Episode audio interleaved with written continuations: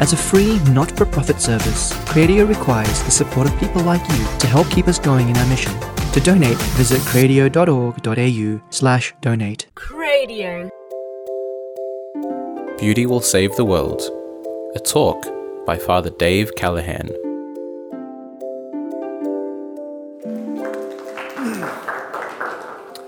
The talk this morning basically called Beauty Will Save the World. Um, how the Christian vision of love challenges the secular vision of identity. So, so last night we looked at some fairly heavy stuff. I hope you followed it all. Basically, trying to paint a picture of what actually is this secular world we're in and how we as Christians have been colonized by that idea. Um, you know, to the point where when we're faced with the actual radical calling of Jesus Christ, even we react to that. We're like, uh, this is meant to be about me, you know? And because really that was the whole idea of the secular world. It's, it's trying to get the kingdom without the king, as I mentioned, you know? So we're trying to gain a life of heaven, really pleasure, joy, absolute fulfillment, but it's all on my terms. And, and it's all really focused on the now. Just to kind of open up a bit more of this. So, one of the key things about secularism is this whole sense around identity.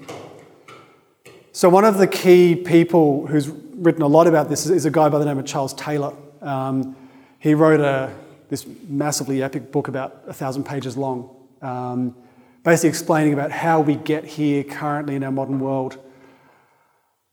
I was listening to an interview with him, and he basically says that this whole thing of identity is key.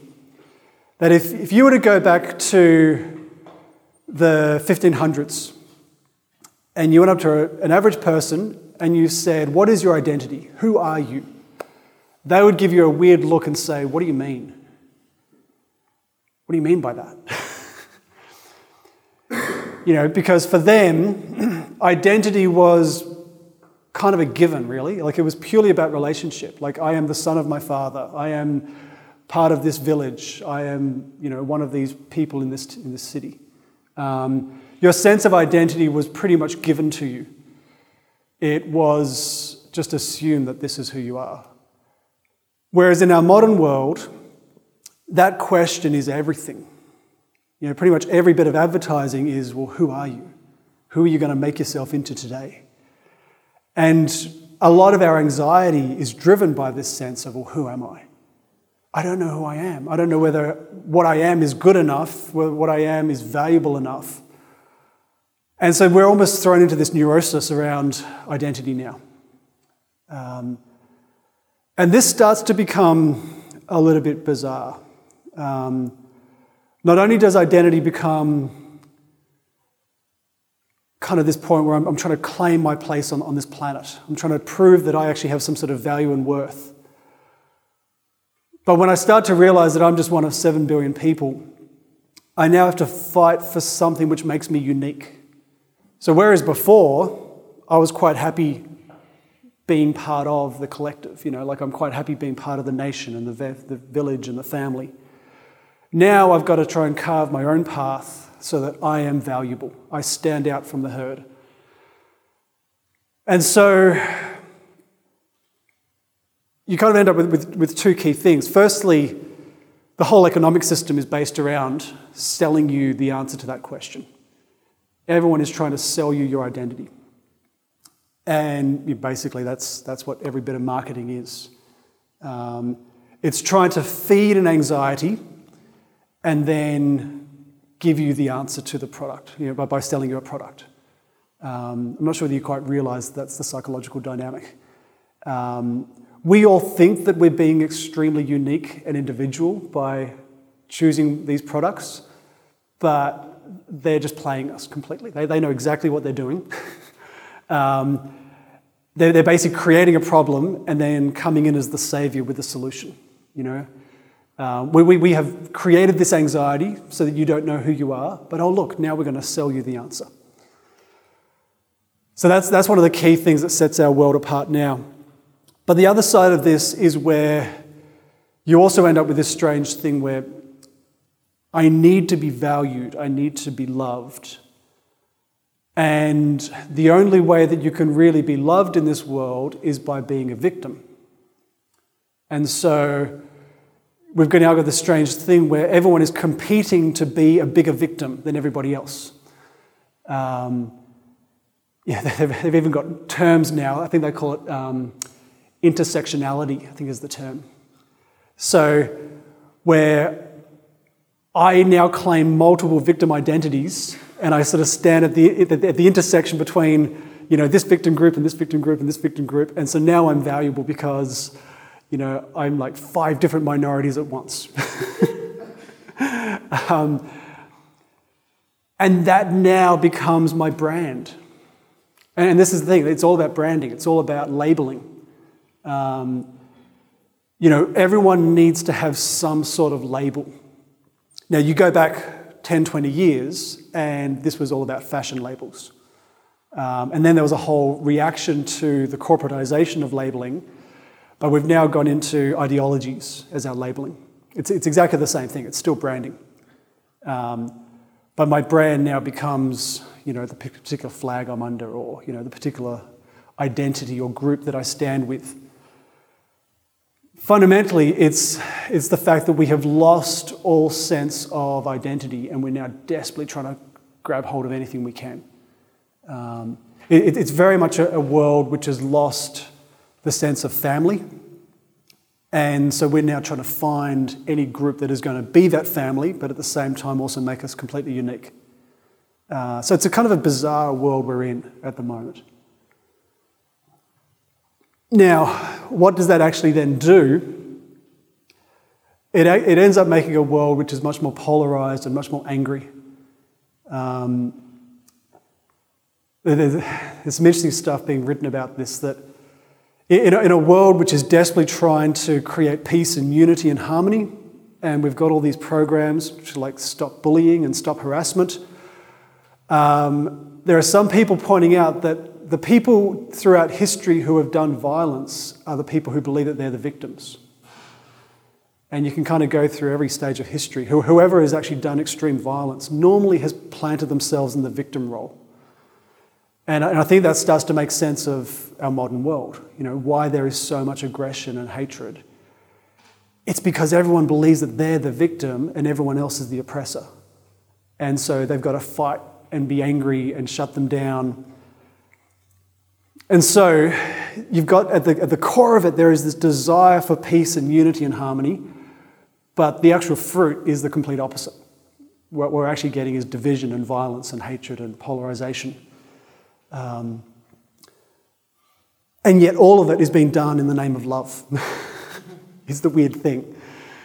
You know, because we want to create a world of peace and harmony, we are going to destroy you uh, completely. You know, we, we We've, we've virtually got a world where we've got like a new inquisition hunting down anything which is deemed immoral or you know, offensive in any way at all. So the question is well, where do we find ourselves now as Christians in this place? I think the first thing is, like I said last night, to realize that we have been colonized by this idea. So we are also searching for our identity. We are just as much lost in the midst of this world. And even as Christians, we are trying to find some sort of branding which will help us to understand who we are. Um, you look at the church and you see exactly the same polarization and infighting and com- competition. Um, but it's all very religious branding, you know. What type of Catholic are you? Are you a traditional Catholic? Are you a Marian Catholic? Are you a charismatic Catholic? Are you a Sunday Catholic? Um, and everyone is believing that they're the best and everyone else is the worst, or somehow they're the victim and everyone else is oppressing them. It, it's exactly the same dynamic going on. And I think once again, we've just got to sit back and say, well, hang on, something's wrong here. Uh, we have missed the point. And potentially, we've missed the gospel. We, we've failed to understand what Christianity actually is. Because we can so easily just use this, the, you know, the church setting, as another place which tries to answer my anxiety or my neurosis. Um, you know, even, even my spirituality can become part of that. You know, trying to just simply meet my anxiety. I'm not really in relationship with God at all. I'm just trying to make myself feel safe. That's, that's our modern world. So, this is where I think we need to come back and rediscover Christianity, as I said in the last talk. How do we come again to discover what really is this about? Now, this is really where the, the whole thing of love comes in. Real Christian love. The, the, the sort of Christian love which is going to sound a little bit confrontational. Um, because once again, we're in a world where everything becomes about us. So, so even when I say you need to be loving, the reality is that when you hear that, you're thinking, how does this help me? sure, I'm going to go help, I'm going to go and love the rest of the world, but it needs to be for me. You know, fundamentally, it's about me. And, and this is where we need a bit of a reality check. St. Catherine of Siena is a good starting point for this. In part of her writing, she talks about the three types of love. And, and I always use this because I, I think it's a simple way to explain the contrast between them. So she says the first type of love is a love based on fear. So you love someone because you're afraid of them. Now, this is sort of the, the love that a child has. You know, they, they obey their parents because they're afraid that they won't get ice cream if they do the wrong thing. Um, or they love their teacher because they know that they can get into a lot of trouble if they don't. Um, so it's always motivated by a fear of punishment. Now, we do the same thing with God as well. Um, pretty much the, the place where everyone starts in their relationship with God is a love based on fear. I love you because you might send me to hell. Um, she then says the second type of love is the most common, which is what she calls a mercenary love. So a mercenary is a, is a paid soldier. They don't, they don't care who they fight for as long as they get paid. And so she says, this is where you love because of what you get. So there's like the only reason you're in there is because you're going to get something back.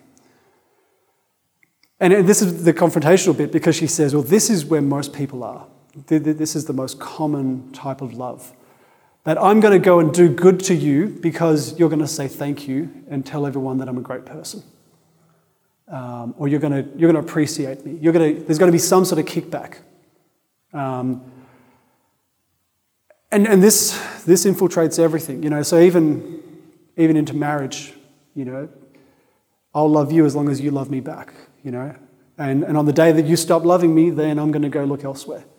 Um, and so, so it's, it's a love which looks genuine, but it is actually quite shallow, or it's, it's very self focused.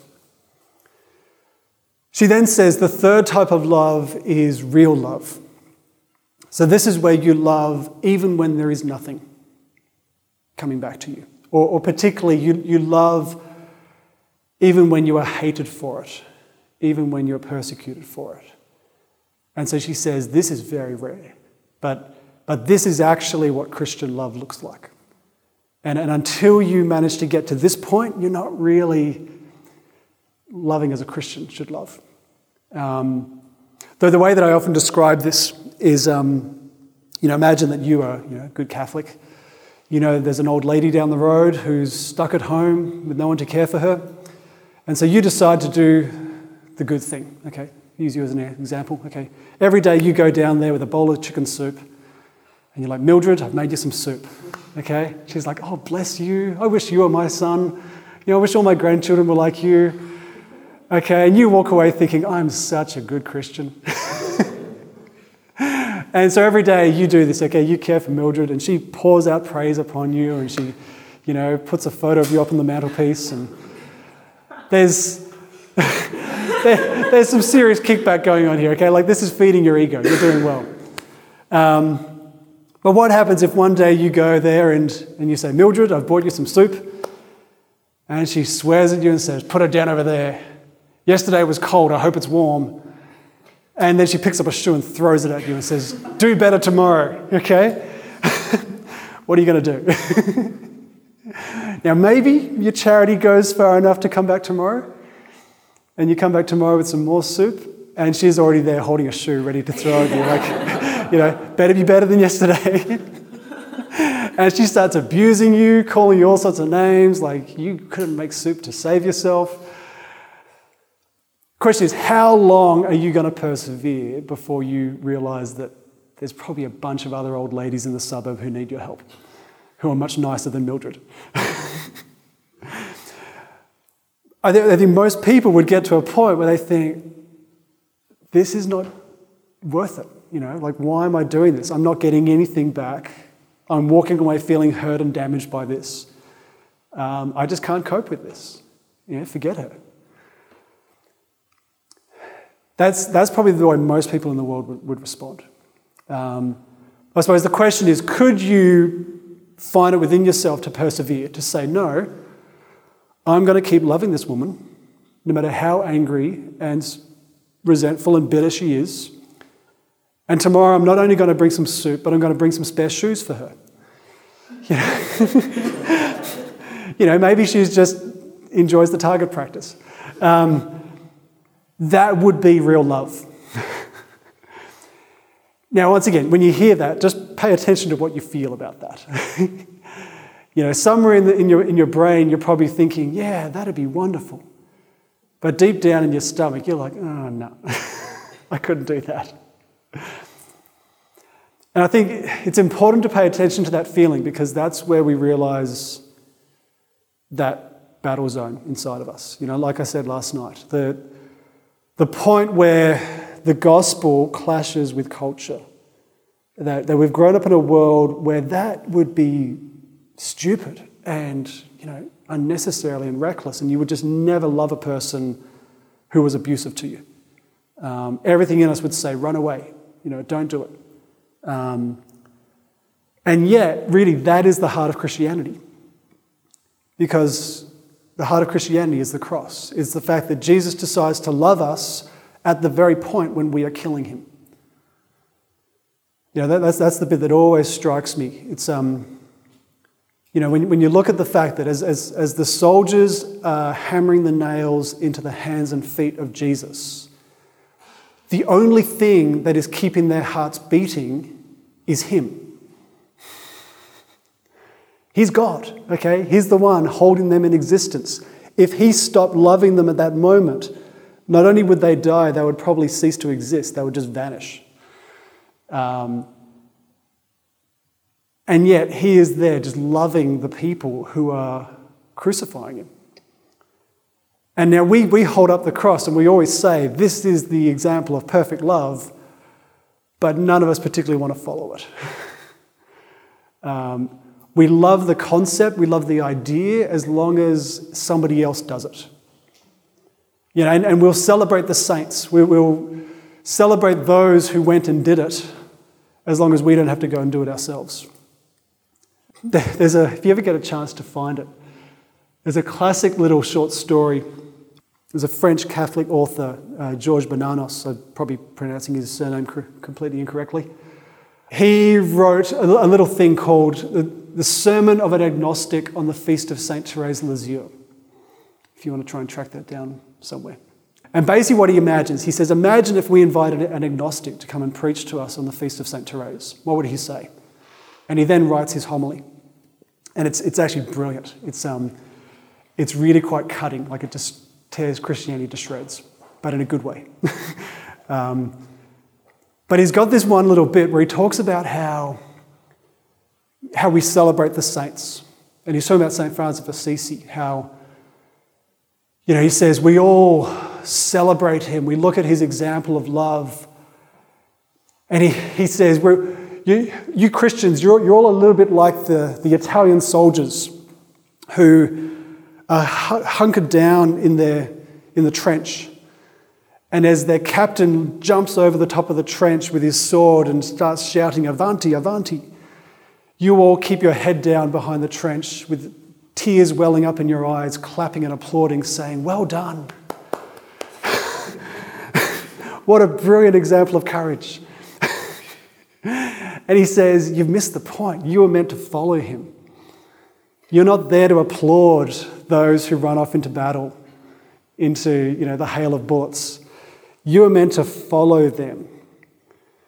And that's where you've missed the point. And he goes on, he basically says, if, if you had followed the saint of Assisi, we would never have had all the wars that followed for the hundred years later. We would never have had all the bloodshed. You know, the problem was us. The problem was that Christians did not have the courage to love as Christ loved. We are happy to sit back as spectators, but we are terrified of ever actually stepping on the field and getting ourselves hurt. Because if you actually want to love the way Christ loved, you will get hurt, you will be crucified, but you will also then be resurrected. Okay, but I think this is the, this is the challenge. You know, we, we're too afraid of actually getting out on the field. You know, I was listening to this talk the other day where this guy was using that analogy. He said, if you look at Christianity, you've kind of got three groups. If you imagine it's a, bit, a little bit like a football game, you've got the people who are watching at home, you've got the people who are in the grandstands, and you've got the people on the field. The people watching at home or those in the grandstands really don't matter. They are not going to influence the game at all. You can cheer as loudly as you want, and really it's not going to do much. The only people who matter are the ones who are actually on the field, who are prepared to be in the battle. Now, I think that's kind of the question for us. Where are we? Are you at home in the comfort of your lounge room, watching it on television? Are you in the grandstand cheering loudly? Or are you actually getting bruised and battered on the field, fighting to make sure we win? Most of us would like to assume that we're on the field, but I think the reality is that most of us are actually just in the grandstand cheering. Um, we, can be, we can be the fans of Christ. You know, we can be the, the spectators, the, the supporters. Um, and, and I think this is a real danger where we can be so vocal about our faith. We can get into all the great discussions, particularly all the online discussions about what a Christian should look like or a Catholic should look like. But who is actually out there in, in the mess getting their hands dirty? Um, and I think that's the real challenge of love. Like, like, if we really want to start to transform this world, we need to be prepared to be hurt. We need to be prepared to actually get in there and, and actually get a little bit bruised by this. Um, so I think this is where, okay, having explained that, let's step back now and kind of explain what does Christian love look, really look like. Um, there is, the, how to explain this? I think what we're trying to present here is that love is the heart of the mystery. If you can understand how love works, then you've come pretty close to understanding how God works. Because God is love. Okay, like, like we're not talking about some soppy sentimental feeling here. We're actually talking about an encounter with the divine. Now, this sort of brings us into this whole thing of the mystery of grace. Um, if I could try and explain this a bit. So, You'd be aware that throughout the Gospels, Jesus spends a lot of time arguing with the Pharisees. It feels like every, every five minutes, like again with the Pharisees, okay? Um, he's constantly arguing with them. Now, really, what's happening there is there is a clash between two worldviews. The Pharisees are coming from this understanding of the law, which is really this understanding of rules and justice. Okay, so they understand that the world is broken. They understand the human heart is a devious thing. And they believe that the only way to control it is by setting up rules around ourselves, and then we enforce those rules with shame. So the only motivation to not break the rule is that you will be shamed badly. Either you or your family will be terribly ashamed because, oh, you did that. You know, we all know what her daughter did. Um, now, that's pretty much how our world has worked. And sadly, that's often how our church has worked as well. That we hold everyone in check purely out of fear um, fear of being found out, fear of being revealed, and then being shamed. What Jesus is doing is something radically different, and I, I suspect that after 2,000 years, the church still hasn't really understood it. Because what he's presenting here is this idea that love, and, and particularly a merciful, compassionate love, has the power to transform. And, and this is the key thing because the law can stop me from doing the wrong thing, but it can't stop me from wanting to do the wrong thing. You know, so I may never have murdered someone, but I may have dreamt about it regularly. um, I may never, never have committed adultery, and yet that could fill my mind every day. You know, so it, it can control the outward action, but it can't control the inward desire. Whereas what Jesus is trying to do is he's trying to change the inside of the person. And so he loves people. And what you see is a compassionate love, which seems to be, you know, complete, completely dangerous almost. You know, so when, when you've got someone like Zacchaeus or the woman who's, who's caught in adultery, and he just loves them and says, Yeah, don't, don't sin again. Off you go. And you can imagine everyone else around them is saying, Hang on, what have you just done?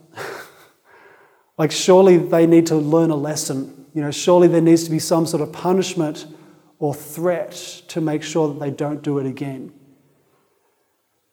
But what he's actually revealing there is that love itself has the ability to transform the human heart.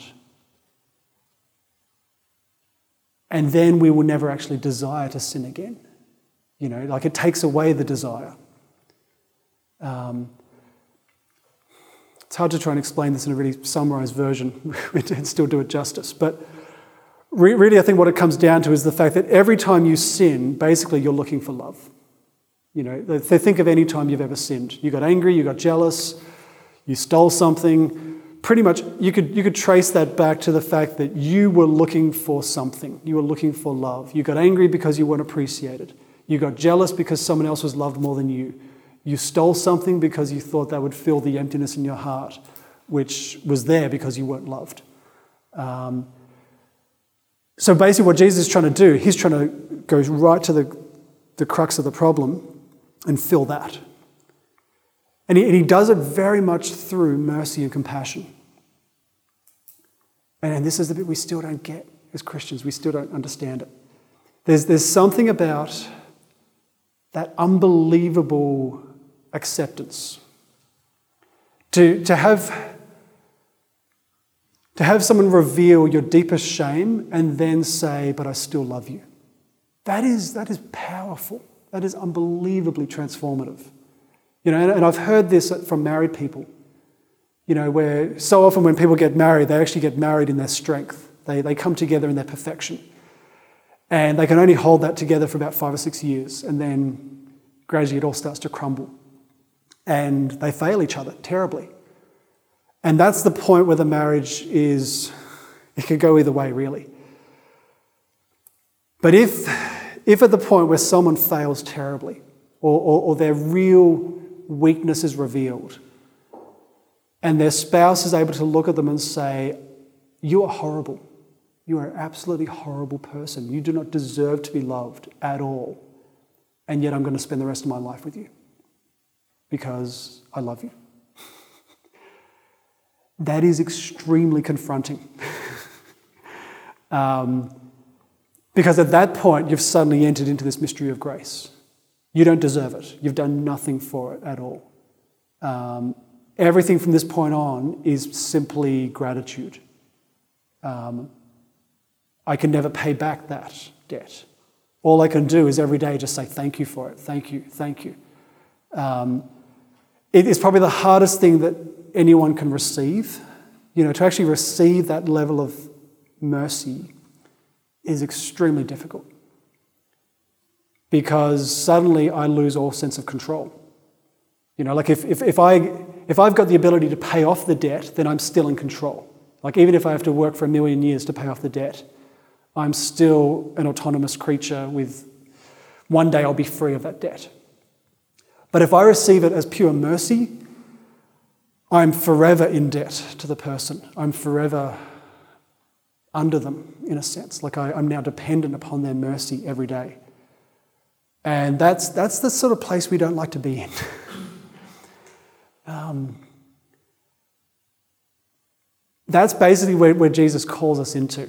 You know, he calls us into a receiving of that, that level of mercy, that level of grace, where the only way I can respond is every day now just saying thank you, thank you, thank you. You know, my whole life becomes an unending act of gratitude. That's, that's really the heart of consecrated life. Like whenever I'm teaching the novices that I'm training, I'm always trying to say, like, like we're not here as a way of trying to prove ourselves to God. We're not here trying to do great things. Our life is just one big thank you for the cross. That's all it is.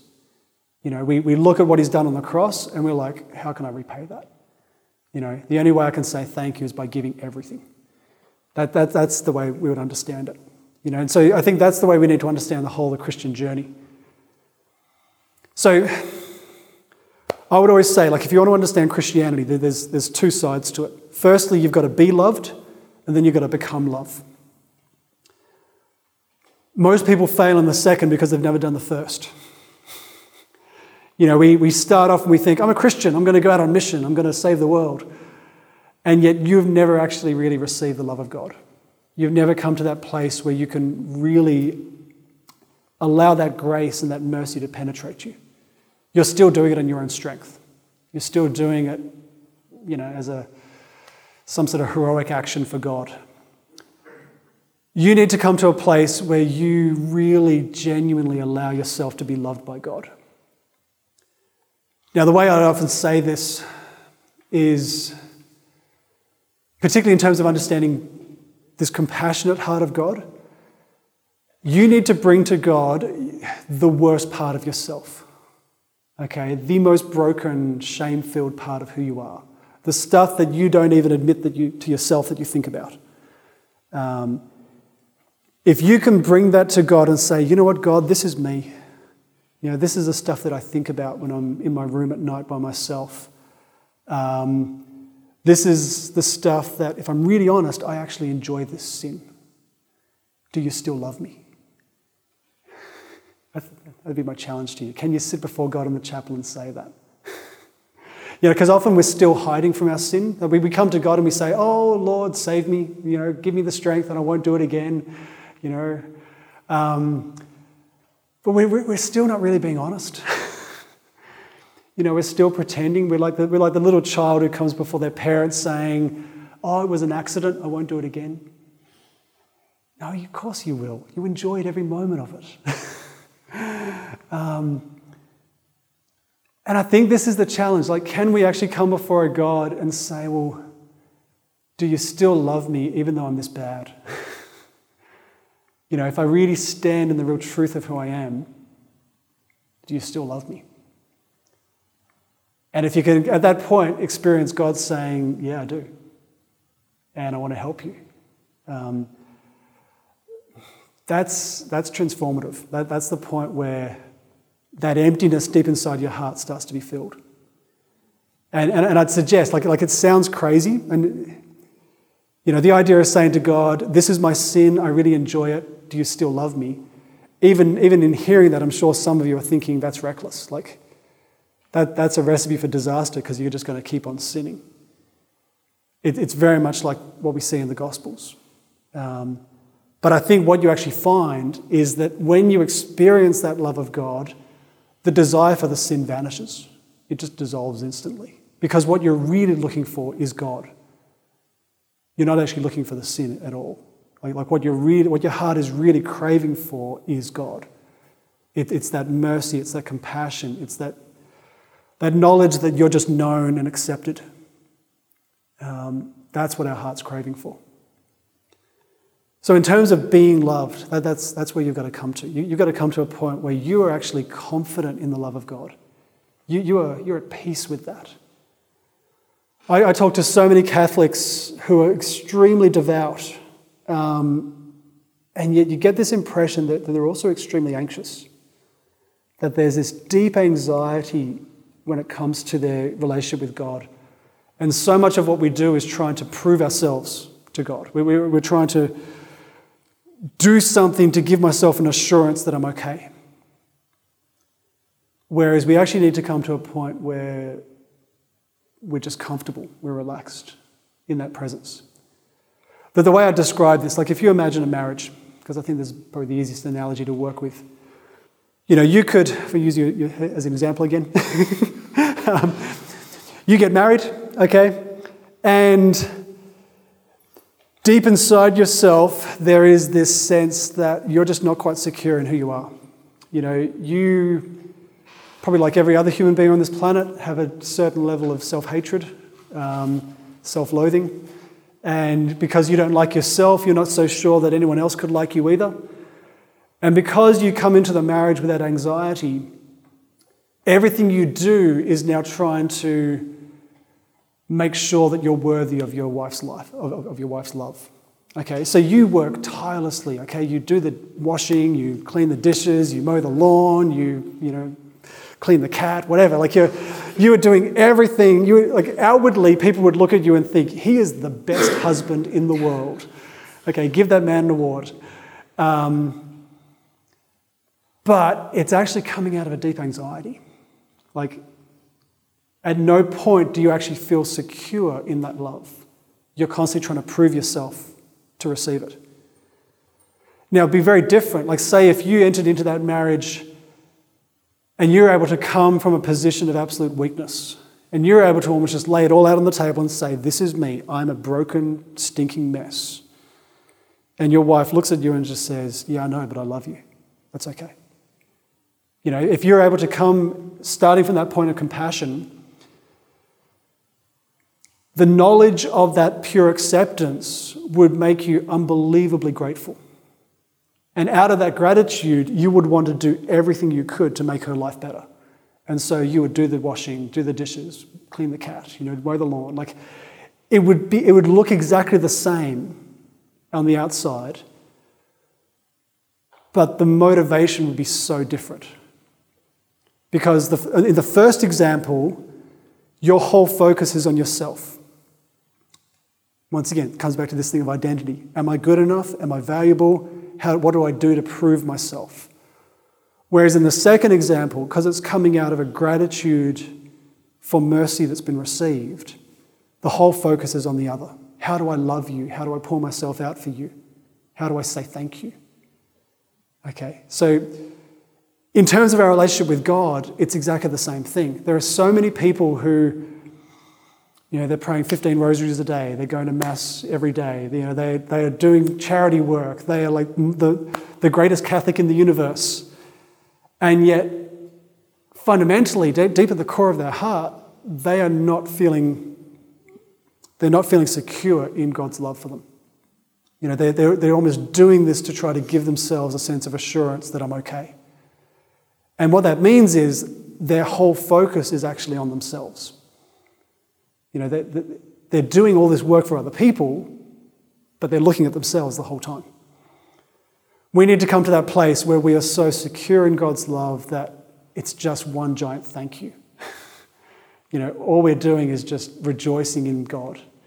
Um, and, and we just feel completely at peace and comfortable in that. Um, now, that's something you've really got to meditate on. You know, you, that, that's, that's not something you can just think about. You've, you've really got to examine yourself and say, well, where am I in that place? Have I really encountered that mercy and that grace? Now, the reason why that's so important is because once you have experienced being loved, then you can actually go and love. Once you've experienced that compassion, that grace, you will then become a minister of compassion and grace. This is what St. Paul says in, in his letter to the Corinthians, where he says, You know, you are ambassadors of mercy. You have been sent out as ambassadors because you have received it. You know, it's because you have received this merciful love, you're able to now go and represent this to the whole world. And so you are able to now go and bring that same compassion of God, that same mercy of God to everyone you meet. Only then do we actually become real Christians, if I can say it that way. Um, there, the, the great stereotype of the Christian is the person who is very rigid and judgmental and quick to condemn. I'm sure you've come across that stereotype. Um, now, the reason we've got that label is because for far too long we've been going out on mission to try and save the world without actually having allowed ourselves to receive that mercy ourselves. You know, so if, if I'm still stuck in a place of self condemnation and self judgment, the only thing I can bring to the world is judgment and condemnation. But if I've received real grace and compassion, I've, I've been able to bring my absolute brokenness to God and be loved in that, then I can love other people in their brokenness. That's where the world is transformed. Okay, so you've got to, you've got to be loved and then become love. This quote, "The beauty will save the world," it, it originally comes from a, a novel by Dostoevsky um, called The Idiot. Um, and it, has been quoted ever since. It, by basically, one of these characters, I won't try to explain the novel because it's complicated, and like all Russian novels, it's very complicated. um, he, this guy is like the outcast. You know, he, he's got nothing, nothing for him at all. Like, like no intellect, no gifting, nothing at all. And yet, somehow, in his simple way of in, encountering the world, he transforms people. Um, and, and there's, there's this very small little bit of dialogue where he simply says, you know, beauty will save the world. Now, this is taken up very much by the church. And um, I forget his name. There was a cardinal a number of years ago who wrote a book about this. It was basically a whole meditation on, on the cross. Basically saying that the cross is the most beautiful thing in the world. Now, when you look at a crucifix, I'm not sure whether you think of it that way. You know, you see Jesus, you know, nailed to the cross, scourged, and it's probably not the natural thing to say that is beauty or that is the greatest beauty we've, we've ever seen. But really, I think what he was trying to get at is this fact that because this is the greatest example of love, this is the greatest example of compassion and mercy and grace, it actually is the beauty that our hearts are truly craving for. It is the greatest manifestation of beauty the world has ever known. Even though, for him, it is absolute ugliness. You know, it's, it's absolute annihilation. But for us, it is the greatest thing ever. And really, this is what we're being invited into as Christians. Like, we, we are being invited to live a beautiful life. Now, that doesn't mean an Instagram life where, you know, every photo against a beautiful sunset. Um, it, it's not this manufactured, photoshopped existence which we're trying to create. It's, it's a truly beautiful life where it's about the other. It's not about me anymore. It, it's about uh, having absolute commitment to love a person no matter what it costs. You know, to just keep loving, keep loving, keep loving. And, and I think we, we always talk about Mother Teresa as being a great example of this, but there, there is something about Mother Teresa, when you even look, just look at a picture of her, she is beautiful. did you find this? Like, you know, she's an old, wrinkled woman, and yet there is this radiance coming from her. Um, I think I mean, that, that is a classic example of someone who has lived a truly beautiful life. It's not about her at all. It, it's purely about giving herself, pouring every last ounce of energy out for other people, loving people who persecute her and treated her badly and abused her for the work that she was doing. And she just loved them and loved them and loved them. This is our vocation. You know, like, like your vocation by virtue of your baptism is to say, well, how do I give everything? The goal of secularism is to find yourself. You know, like, like they, they believe happiness is when I find myself and I have complete freedom and it's all about me. In the Second Vatican Council, in the document Gaudium et Spes, it's got a famous line where it basically says that the human being can only find themselves by giving themselves away. Like it's only by making a genuine gift of yourself that you actually find yourself. And I think that's probably the best way to understand the difference between where we are and where the rest of the world is. There is a desire inside of you to actually find yourself. Like, like you, you, you want to know your identity, you want to know who you are. But what Christ is saying to us is the only way you can find out who you are is by giving away everything. And you've got to try and work out what that looks like in your own state of life. Um, I think what it really comes down to is your priorities. It comes down to your, des- your decisions. You know, at every moment you've got a decision do I live for myself or do I live for the other person?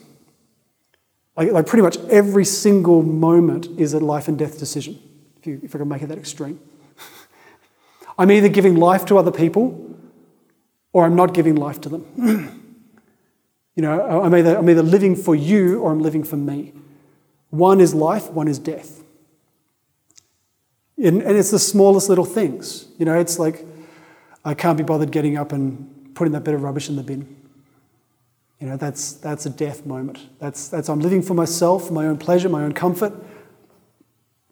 You know, and, and the rest of the world is affected.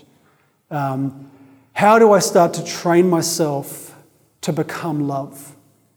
You know, like if I, if I start to set my absolute goal on this, this moment, like I, I want to become the most loving person in the world. I want to devote every bit of who I am to being given you, you kind of need to then start a whole process of training yourself. One of the things I find, particularly in this modern world, is whenever people start to try to be charitable and loving, it doesn't take long before they suddenly pull back and say, Oh, I'm not coping, I need more of my me time. Um, you know, I went and you know, committed myself to go and do this soup van on a Thursday night, and I did it once, but it was a little bit confronting, so I think I just need to take a month's break and just stay at home. Um, we, we have, we've become a generation with absolutely no resilience at all.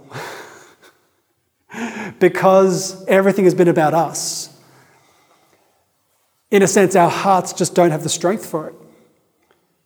You know, it, it'd be like you know, if you had someone who'd spend their whole life sitting on a couch and you asked them to go and run around the block, you know, they'd, they'd get five houses down and they'd be short of breath saying, Oh, I need to go and take a break for the next month. I'll try it again. And, you know, um, like you, you, we understand this in terms of physical fitness, that, that you actually need to train yourself. You've got to increase your capacity bit by bit by bit. Now, that's kind of where we find ourselves as a church, as, as a, particularly you guys as a generation you need to realize your capacity for love is really low. Um, you know, I'm not saying that in, in, a harsh, judgmental way, I'm just saying that's kind of reality. It's the world you've grown up in. Um, this is why no one even bothers to get married anymore because they just can't handle being with someone for more than a year. Um, you need to actually set yourself almost like a sort of Catholic boot camp. Like, how do I start to train myself in my capacity to love? So that my heart actually expands. Like, like I go from this tiny little heart this big to actually stretching my capacity, my desire. Um, and, and, and, you know, set yourself a training program, you know, very much the same way you would with any other exercise. You know, in, in any sport, you, you go out and you do hard work and then you come back and you rest. And then you go out and you do hard work and you come back and rest. You almost need to set yourself the same thing in terms of love. Um, I'm going to go and choose the hardest person I know. Okay, find that person at university who annoys you completely, and you say, I'm going to have lunch with them one day a week. and it's going to drive you insane. But, but in a sense, you're actually training your capacity, you're stretching yourself in your ability to love this person. Only do it one day a week, and then the rest of the day, rest of the week, go back where you're comfortable.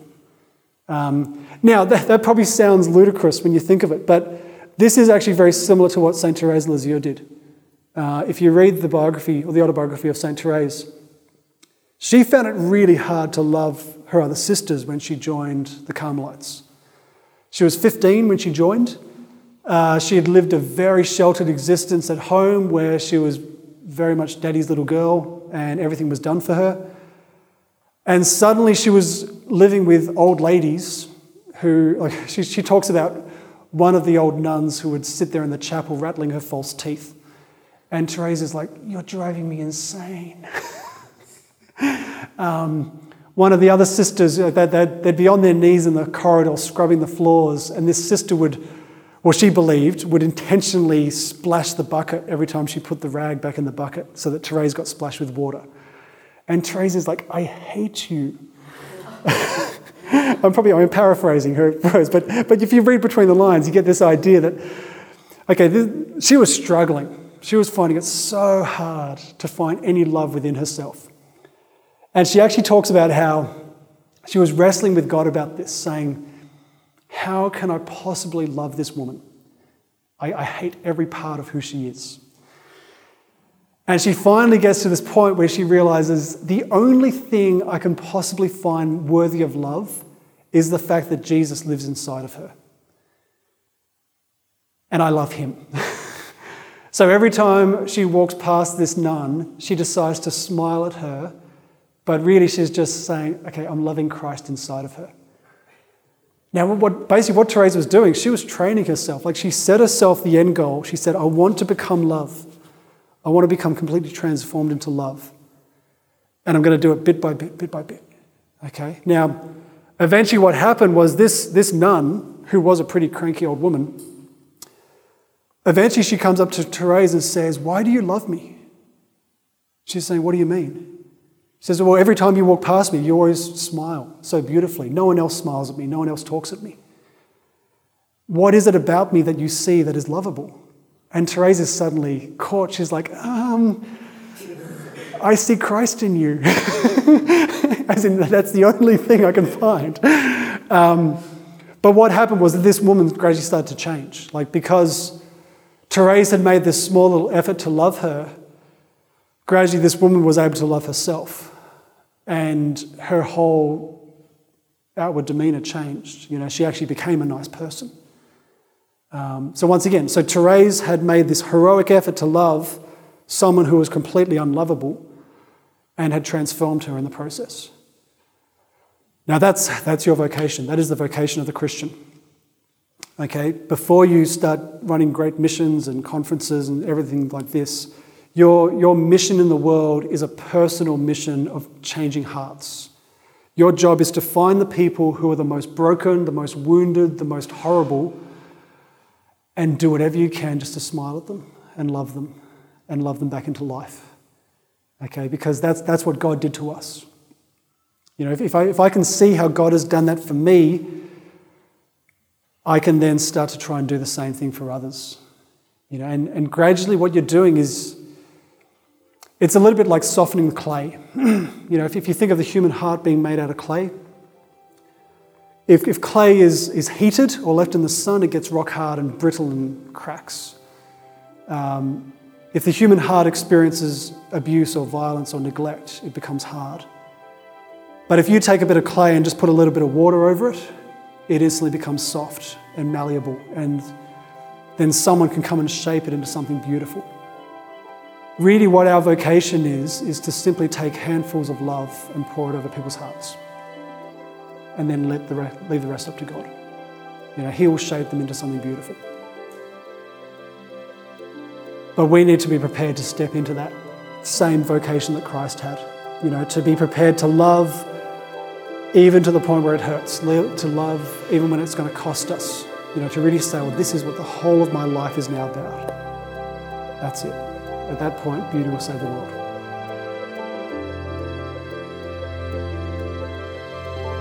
That was Father Dave Callaghan with Beauty Will Save the World. This talk was recorded as part of the UTS Catholic Society beginning of year retreat. To find out more about the Catholic Society at your local university, visit unicatholics.org.au. And for more talks, interviews, and shows, visit cradio.org.au.